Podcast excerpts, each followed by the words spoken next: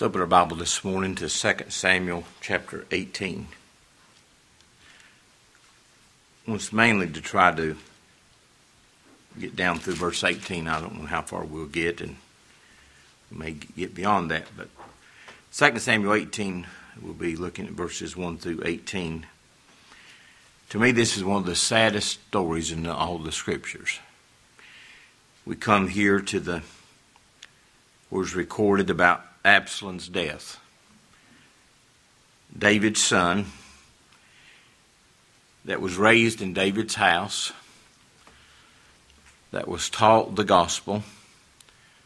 I picture Absalom being in the house that day. He may not have been, but this is how I picture it. Remember when David came back and he brought the ark back, and man, he was rejoicing in his great God and his Redeemer. All the things that this boy saw, and still died a rebel. We should teach our children. We should instruct them in the things of God. But only God can show up a person mercy. Only God can open a person's eyes. And there's so many lessons in these verses, but it's such a sad story. I guess mainly because we all probably have people that we love very dearly who are living in rebellion and have no clue what they're doing. Like Absalom, we're going to see today, he's heading headlong into eternity. And he thinks everything's going his way, and it seems to be. He marched into Jerusalem. He ran his father out. He set up his reign. But he's not content with just running David off. He wants to kill him. You imagine your own children wanting to kill you. What does our Lord say? A man's foes, a man's enemies will be they of his own household. There's so many pictures here. You can picture the old man and the new man. He never bows. He's always a rebel. And we see Absalom here. Hushai gave him the advice and said his counsel was, you go yourself. And we don't know how many thousand that Absalom had coming after David. I picture it a great number because he won the hearts of the children of Israel. I also picture this. This is not the Philistines fighting against David. This is a civil war. This is Israel. All the tribes except for probably Judah coming against David. That's what we have here. That's the picture here. In verse 1 of chapter 18, and David numbered the people that were with him. Another time David numbered the people and he was punished for doing it. God killed 70,000 men, but not here. He numbered them. I picture that. God knows all his elect. They're all numbered, a number which no man can number. And he set captains of thousands and captains of hundreds over them. Pink said that David's strong faith did not produce laziness nor carelessness. And what I see, Absalom's not the one that comes. Absalom's came out. Absalom's hunting David, but we're going to see who takes the battle to who. David sends his men. It's like when our Lord came to the Garden of Gethsemane, it says he went forth. He basically took the battle to them. I heard Fortner make a comment on the verse, it says, for the gates of hell shall not prevail against his church. We're always thinking about the gates of hell coming against us. That's not what that means. That means us going against the very gates of hell. And they won't prevail against us. That's the picture here. There's an underlying truth here. There is an enmity that hates God. It hates God. Your mind, your carnal mind that you are born with is enmity against God. And it's not subject to the law of God, neither indeed can be. It's never going to bow. That's what we see here. You say, why would Absalom do that to his father? That's the reason. Hates him. Many hates him that much. He hates him. You see, that's a strong word. He hates him. And David gathered his men. In Job chapter 20, verse 4, let me read you these verses. Knowest thou not this of old, since man was placed upon the earth, that the triumphing of the wicked is short, and the joy of the hypocrite is but for a moment. Though his excellency mount up to the heavens, and his head reach into the clouds, yet he shall perish forever like his own dung. They which have seen him shall say, well, where is he? He shall fly away as a dream, and shall not be found. Yea, he shall be chased away as a vision of the night. The eye also which saw him shall see him no more. Neither shall his place any more behold him. That's what we see here in Absalom. And in verse 2, and David sent forth. He gathers together his men, and he sends them forth. What did our Lord do to his disciples? He said, go into all the world and preach the gospel to every creature. What is that? That's him sending forth, isn't it? We go forth conquering and to conquer. The world looks at it, and from the world's eyes, you say, well, God's church seems so insignificant to everybody else. David's small little band of men compared to Absalom seemed very small. But who's king here? Who's chosen king? David sent forth a third part of the people under the hand of Joab, and a third part under the hand of Abishai, the son of Zeruiah, Joab's brother. These two men were brothers. And you remember their other brother was killed by Abner. And a third part under the hand of Ittai the Gittite. And the king said unto the people, I will surely go forth with you myself also. You notice that where it mentioned that third man? And basically David's putting these men over, he's dividing them up into three parts. Joab's over one, Abishai's over at one, and another guy's over at one. Who's this other guy? We meet him back in chapter 15. I thought this was ironic when David's getting ready to cross the brook Kidron. And these people are following David. And this man comes up. And it says, if you turn back to 2 Samuel 15, verse 18, and it says, all of his servants passed on beside him, and the Jerushites, and the Pelethites, and the Gittites, 600 men, which came after David from Gath, passed on before the king. Then said the king to Ittai, that's this man, the Gittite, wherefore goest thou also with us? Return to thy place, abide with the king, for thou art a stranger, and also an exile. Whereas thou just came yesterday, you've not been with us long. Should I this day make thee go up and down with us, seeing I go whither I may? Return thou and take back thy brethren. Mercy and truth be with thee. And Ittai answered the king and said, as the Lord liveth, and as my lord the king liveth, surely in what place my lord the king shall be, whether in death or life, even there also will thy servant be. That's this man. What a confession. Wherever you are, that's where we'll be. And you want me to tell you a little secret? That's the confession of every child of God, isn't it? Wherever he is, that's where we're going to be. You said we just come yesterday. Basically, he was just converted yesterday. Why don't you just go back to your people? Oh, there's nothing to go back to. And now this man is a leader of one part of David's army. He's a stranger. He's a Gentile. He came into his own, and his own received him not. But as many as received him, to them gave he the power to become the sons of God. And David said to Hittai, go and pass over. And Hittai the Gittite passed over, and all his men. And watch this. And all the little ones that were with him. he brought the little ones with him. And all the country wept with a loud voice, and all the people passed over. The king also himself passed over the brook Kidron, and all the people passed over toward the wilderness, the way of the wilderness. And David said, I will surely go with you myself. And we don't know at this point how old David is. I picture him as an old man. Absalom is not a young man. And what I can understand with what he was going through in the wilderness, and when Absalom, came back and starts the uprising, if you'll read in the Psalms, it talks about him being sick.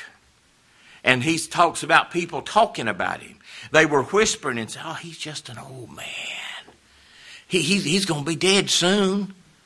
He's nothing. What does the world say? They say God's some grandpa upstairs. And he can't do nothing. His poor little hands are tied. He's just wringing his hands. Let me tell you, he's God. He never ceases to be God. David never ceases to be king. What did he say? I will surely go with you. What did our Lord say, tell his apostles? The last thing he said, you go into all the world and preach the gospel to every creature. And lo, I'm with you always, even to the ends of this earth. You going into battle? I'm going with you. I'm going with you. Can you imagine what that did to their heart? This is the David that killed Goliath all by himself. This is the one that slain 10,000s. God gave him the victory. But verse 3, but the people answered, thou shalt not go forth. And the reason they give, this is what got Absalom in trouble. Played on Absalom's pride. You go into battle yourself. When you go into battle, there's one person on both sides everybody wants to kill. That's the king. If you kill the king, the battle's over. Isn't that it? That settles it. And that's what they're saying. Thou shalt not go, for if we flee away, they won't care for us. If we run, or if they won't bat an eye. It won't make a bit of difference. But neither if half of us die will they care for us. But now, oh, this is good, thou art worth 10,000 of us. That's the thing. It's not us. This is about you. And they knew it. We don't want you to go down into battle. You stay here. You stay here. He's worth 10,000. He's the fairest of 10,000 to my soul. They loved the king, and the king loved them. Therefore, now it is better that thou succor us from the city. I thought that was the strange word that they used, or the Spirit of God used, that therefore now it is better that thou succor us from the city. Where, do you ever remember that word being used anywhere else? That word succor.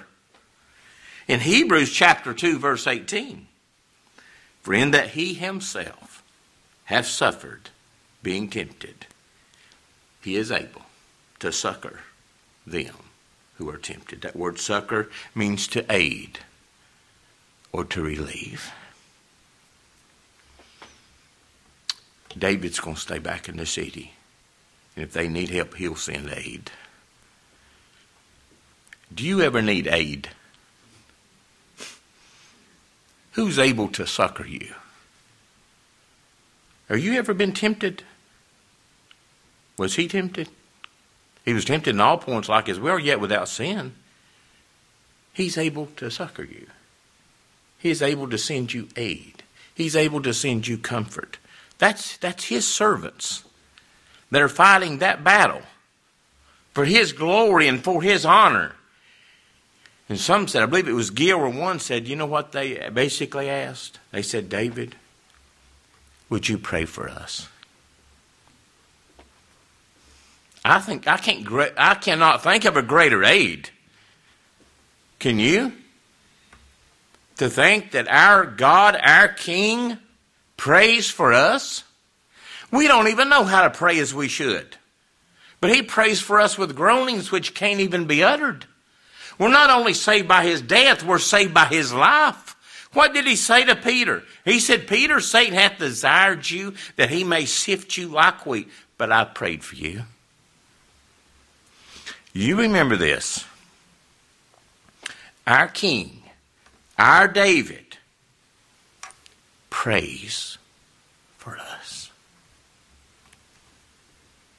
You know what that says? I'm not alone. You're not alone. You are never alone. You say, we're going to fight this enemy, which is outwardly seems so much bigger than we are. You're not greater than our king.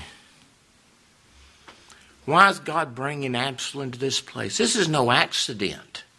This is providence. God said that he determined to bring evil upon Absalom, and he's going to. Verse 4, the king said unto them, What seemeth thou best I will do? And the king stood by the gate, side, and all the people came out by hundreds and by thousands. I can see David standing there as they run out. What would that do to your heart? That would encourage you. You know what that would do? That would strengthen you. Because every one of us in this building who know our God, there's times you just want to quit. Isn't that right?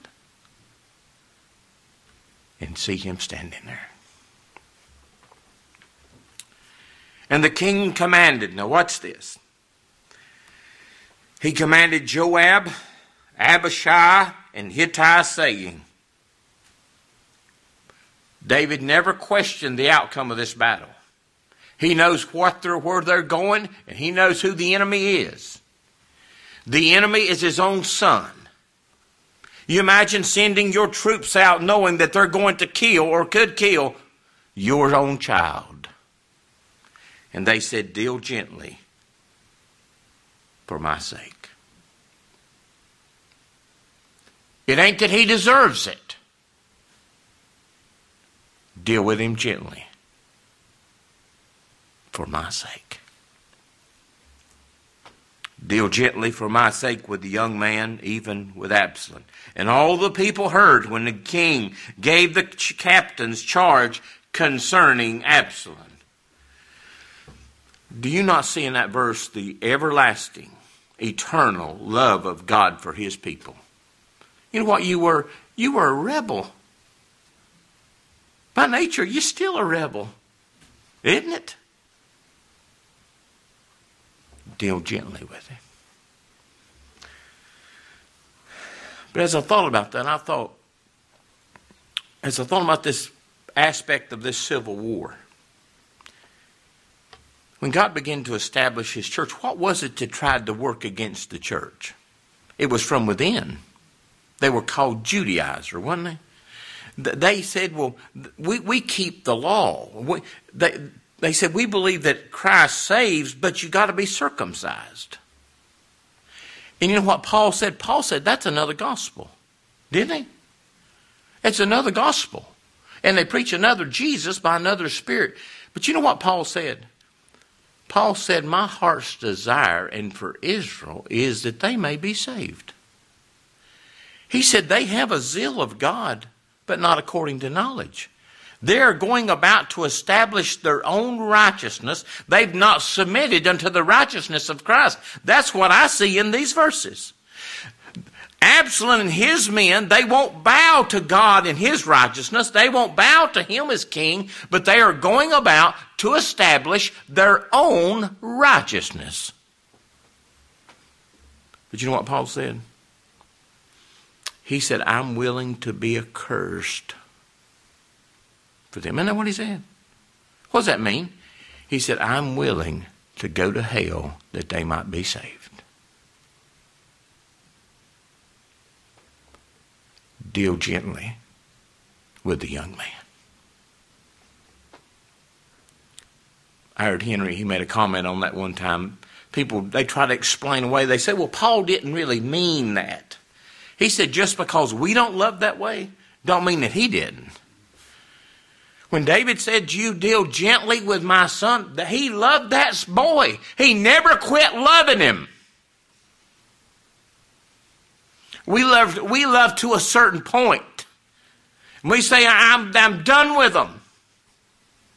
Ain't you glad God didn't say, I'm done with you?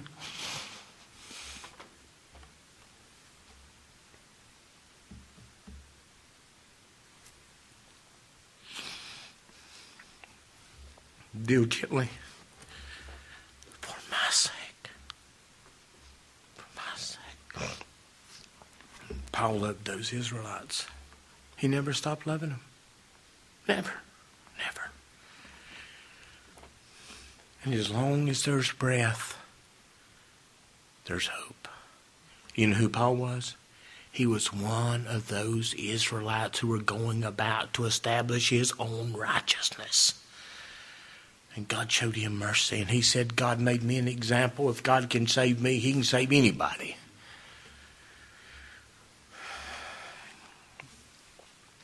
As I thought about that, you know, what I think would break my heart the most is if I had children and who were wrapped up in an Armenian church. That would just break my heart. Wouldn't it you? I have one daughter out of three who knows Christ.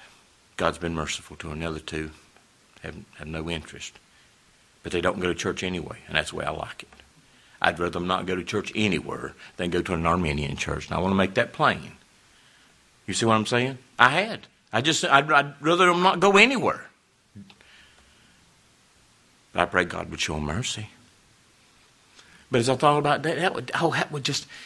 And you can imagine sit down around the Thanksgiving table and although all they want to do is talk about religion and their Jesus and about their righteousness and everything. You know, that would just tear your heart out, wouldn't it? And it would always be this struggle. That's what I see here. His own family. A man's foes will be they of his own household. And there's going to be this enmity. So I'm not bowing to that Christ. You know why? Said I won't bow. The only way you can bow, you got to throw away your righteousness. Your presumed righteousness. Your goodness. It can't be both ways. Either Christ is God or he's not. Either he's sovereign or he's not. Either he saves or he doesn't. Either it's by grace or it's by works. It can't be both.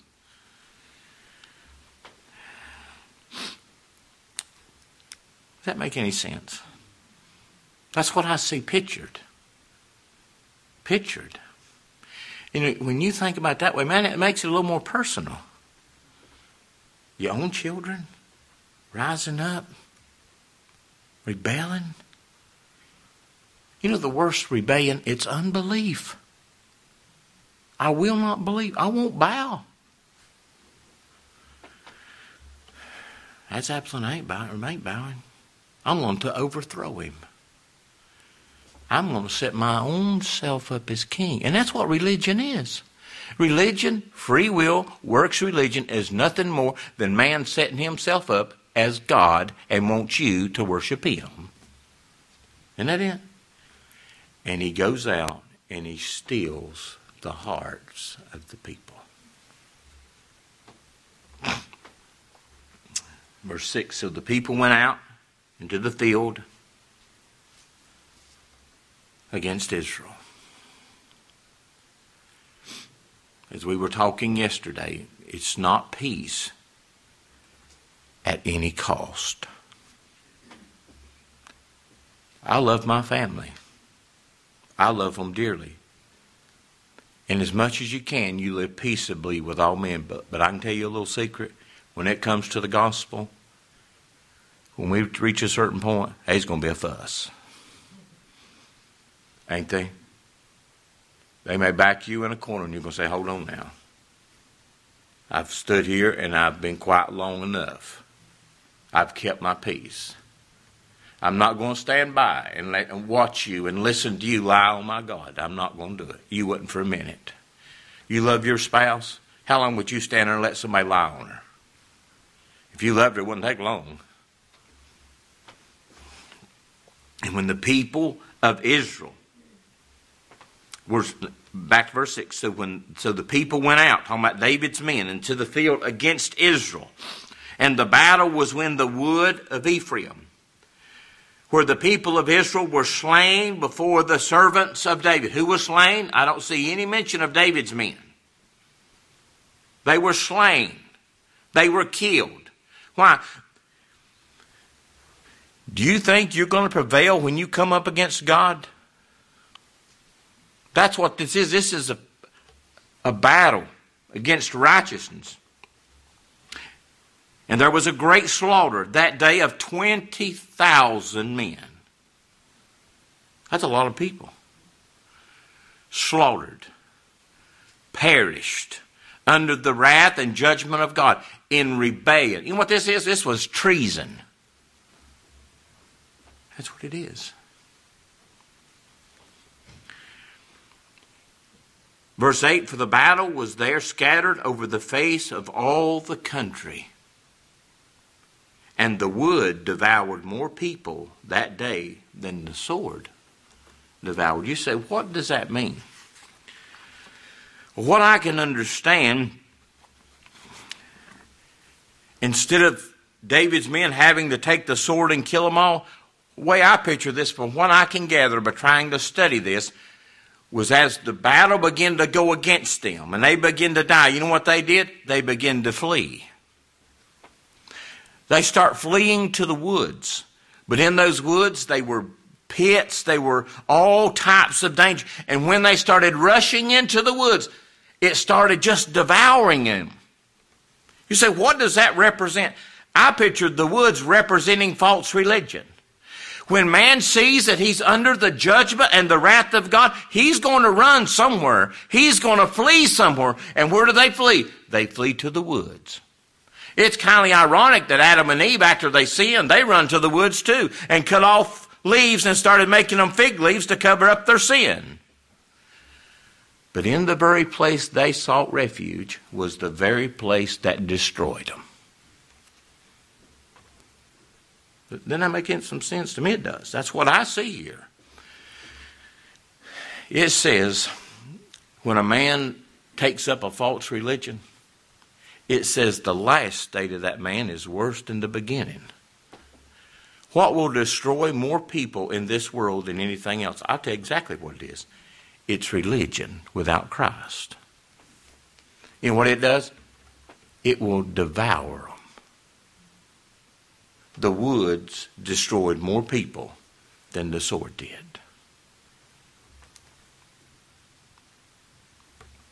You think about that word. It destroyed them. That's why, to think that my children, they're the dearest thing to my heart, next to my wife and the Lord Jesus Christ, to think that they were sitting in a church that lied on God and preached a false gospel, and to know that it was actually destroying their soul. That's what it's doing.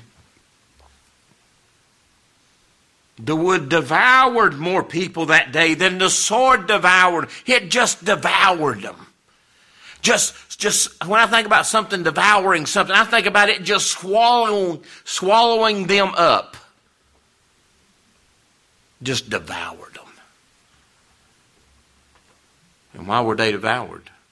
How were they devoured? In rebellion. Whose hand do you see in this? God's hand's in this. God's hand's in this. You say, well, David just has a few men. That doesn't matter. Reminds me of a place, I can't remember the scripture, I had it wrote down, where Jonathan's getting ready to go into battle one day, and he said, it doesn't matter to God whether he saves by many or few. God's the one in control. God will take care of them. All who rise up in rebellion against him, you know what he's going to do? He'll put them all down. He'll put them all down. Well, what about Absalom? Where's Absalom in all this? And Absalom met the servants of David. What do you think's running through his mind? You could picture that as Absalom meeting God's preachers. Ain't they his servants? His ministers? He meets God's, David's servants. And Absalom rode upon a mule. Now I wished I could have found some help on this. Why he's riding a mule? Because why is he not riding his chariot? Why is he not riding his stallion horse? David rode a mule, and when Absalom, remember, killed his brother, the rest of David's sons all rode on mules. And why he's riding a mule now, I just don't know. When you find out, you let me know. I know there's something here. But at this time, he's riding up on the mule. And the mule went under the thick boughs of a great oak, and his head caught hold of the oak, and he was taken up between the heaven and the earth, and the mule that was under him went his way. I picture Absalom running for his life. This cocky, proud rebel, now he's fleeing for his life. And while I can see him through this thicket. I can see him, and he's got that long hair that he's so proud of. He runs under this oak, and that mule don't stop. And what it does, it jerks him off that mule. And he hangs there in midair. Nobody to help him. Nobody to cut him loose. He's just hanging there. Arthur Pink said, the boughs of that big oak, like the hands of a giant, gripped him, holding him fast, either by his neck or by his hair. He just grabbed him. I know what it was. It was the hand of God. That's what it was. God laid hold on him. It is a fearful thing to fall into the hands of a living God. Our God, apart from Christ, is a consuming fire. And he grabbed hold of him. The mule that was under Absalom was glad to get rid of its burden, wasn't it? I don't have to deal with that anymore. Here is the rebel suspended between heaven and earth to show that he was not fit for either. Absalom hung between the heaven and earth and unworthy of either, as abandoned by both. Earth would not keep him. Heaven would not take him. Hell, therefore, opens her mouth to receive him. Well, I can read from Pink and other men that I respect. Said he could have hung there for hours. Imagine this. Thinking about it. Thinking about your rebellion. Thinking about facing death. And you're hanging there helpless. And there's not one thing you or anybody else can do. And God hangs him there. If that's not sobering to you, there's something wrong. To think about leaving this world, going out facing God without any hope. Just hanging there. Cursed is everyone that hangeth on a tree. As he hung there, an object of shame, filled with terror. Here he waited some time, awaiting with horror his doom that would come. Now he thinks about his crimes. And from what we read here in this text and anywhere else, we don't see any hint that he repented.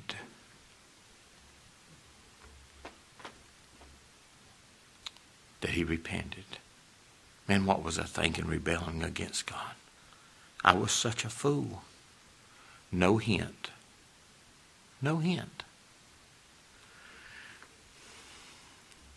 God had no place in his thoughts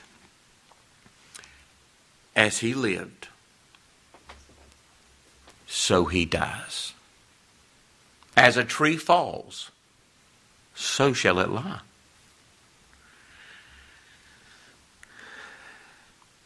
Absalom, deserted by his fellows, they left him to his fate. And the worst thing, now you get a hold of this, he is abandoned. He's abandoned by God. Abandoned by God.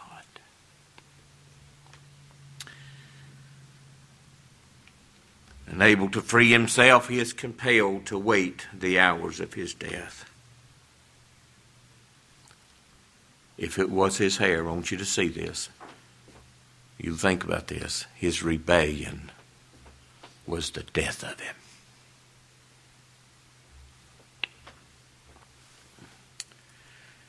I'll give you a few verses of Scripture. Proverbs 15:5, a fool despises his father's instruction.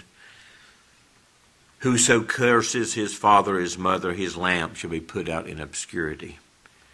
The eye that mocketh at his father and despises to obey his mother, the ravens of the valley shall pluck his eye out, and the young eagle shall eat his eye.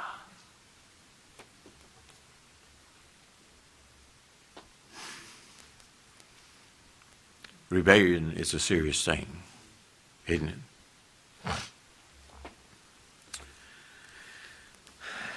Let me read on. Verse 10. And a certain man saw it and told Joab and said, Behold, I saw Absalom hanged in an oak. And Joab said to the man that told him, And behold, thou sawest him, and why didst thou not smite him bare to the ground? And I would have given 10 shekels of silver and a girdle. And the man said unto Joab, Though I should receive 1,000 shekels of silver in my hand, yet would I not put forth my hand against the king's son. I wouldn't do it for nothing. For in our hearing the king charged thee and Abishai and Ittai, saying, Beware that none touch the young man Absalom. I'm not touching him. Otherwise I should have brought falsehood against mine own life, for there is no matter hid from the king. He knows everything. And thou thyself would have set thyself against me. Then said Joab, I may not tarry thus with thee. And he took 3 darts in his hand and thrust them through the heart of Absalom while he was yet alive in the midst of the oak. And we're going to see Joab's a ruthless man. He has no value for life at all. I can't explain all this. I don't understand all this. I'm just telling you the truth. But I know this. I know God's hand's in all this. You imagine Absalom hanging there. And he sees Joab right up. Joab would cut a man's throat in the blink of an eye. And he wasn't bad at eye doing it.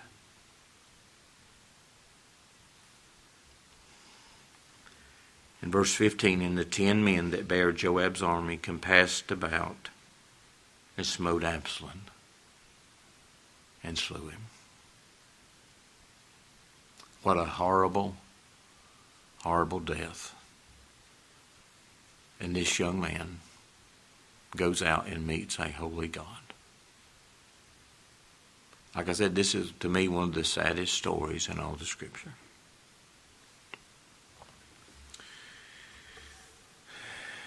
And Joab blew the trumpet. Why did he blow the trumpet? He's dead. Absalom's dead.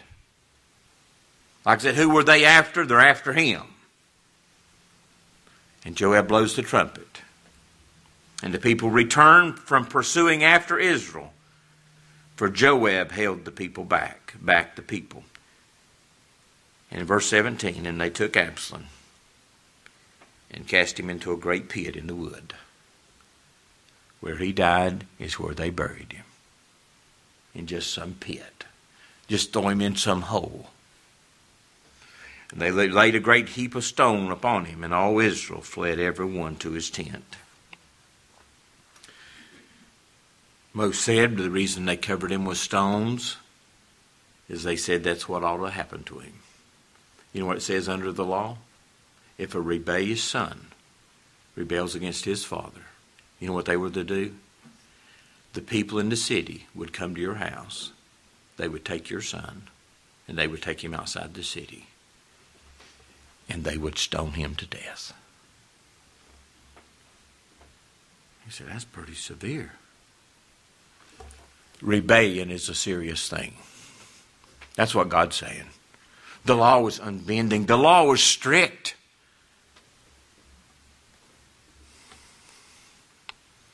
Verse 18. Now Absalom in his lifetime had taken and reared up for himself a pillar, which is in the king's dale, for he said, I have no son. Now he had 3 sons, and most believe that they all died prematurely or something. They all died. And he had 1 daughter. Remember, her name was Tamar, who he probably named after his sister. But he has, what he's saying is, in his lifetime, he knew that he didn't have an heir. And me and Sandy was talking about this yesterday. Why didn't he remarry? I don't know, but he didn't. So he dies without any heirs. He dies without any sons. So what did he do? He said, I have no son to keep my name in remembrance. And he called the pillar after his own name. And it was called into this name, and to this day, Absalom's place. What is that saying? Absalom knew one day he's going to die. And he don't have any sons to carry on his name.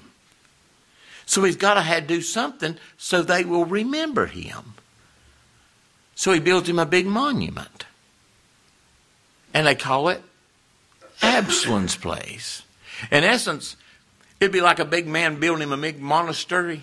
It'd be like a man, basically, some believe this could be like a big pyramid. He's going to build this big place, and this is where I'm going to be buried when I die. No, he's not. He's going to be buried in a pit out in the woods. What does man think? Oh, I want everybody to remember me because I'm so special. I'm going to be buried in the king's dale, in the king's valley. No, you're not. You're going to be buried in some pit.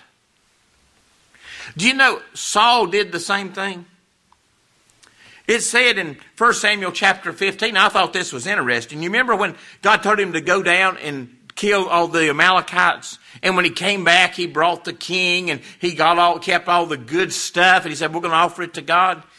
It says in 1 Samuel 15 verse 12, and when Samuel rose up early to go meet Saul in the morning, it was told Samuel, saying, Saul came to Carmel, and behold, he has set him up a place,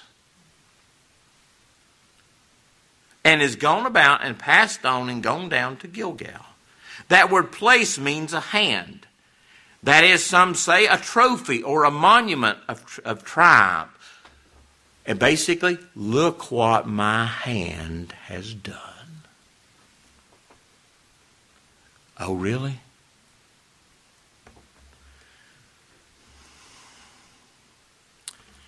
That's all men want to do, is build monuments to themselves. Isn't it? They want to be remembered.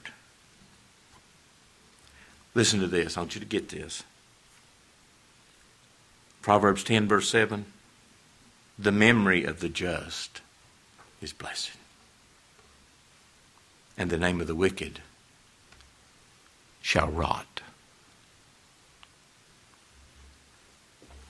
As I thought about memorials, here Absalom, he's going to in his whole lifetime, this is all. I've got to do something, Danny, so everybody will remember me.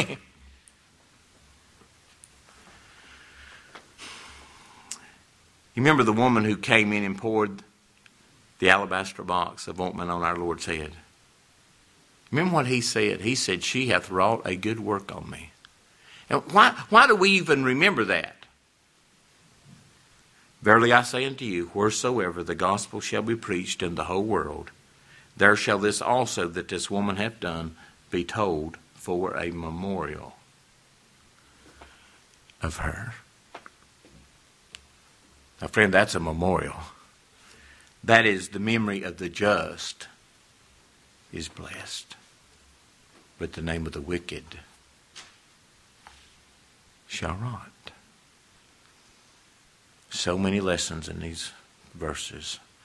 May God apply them to our hearts. Amen.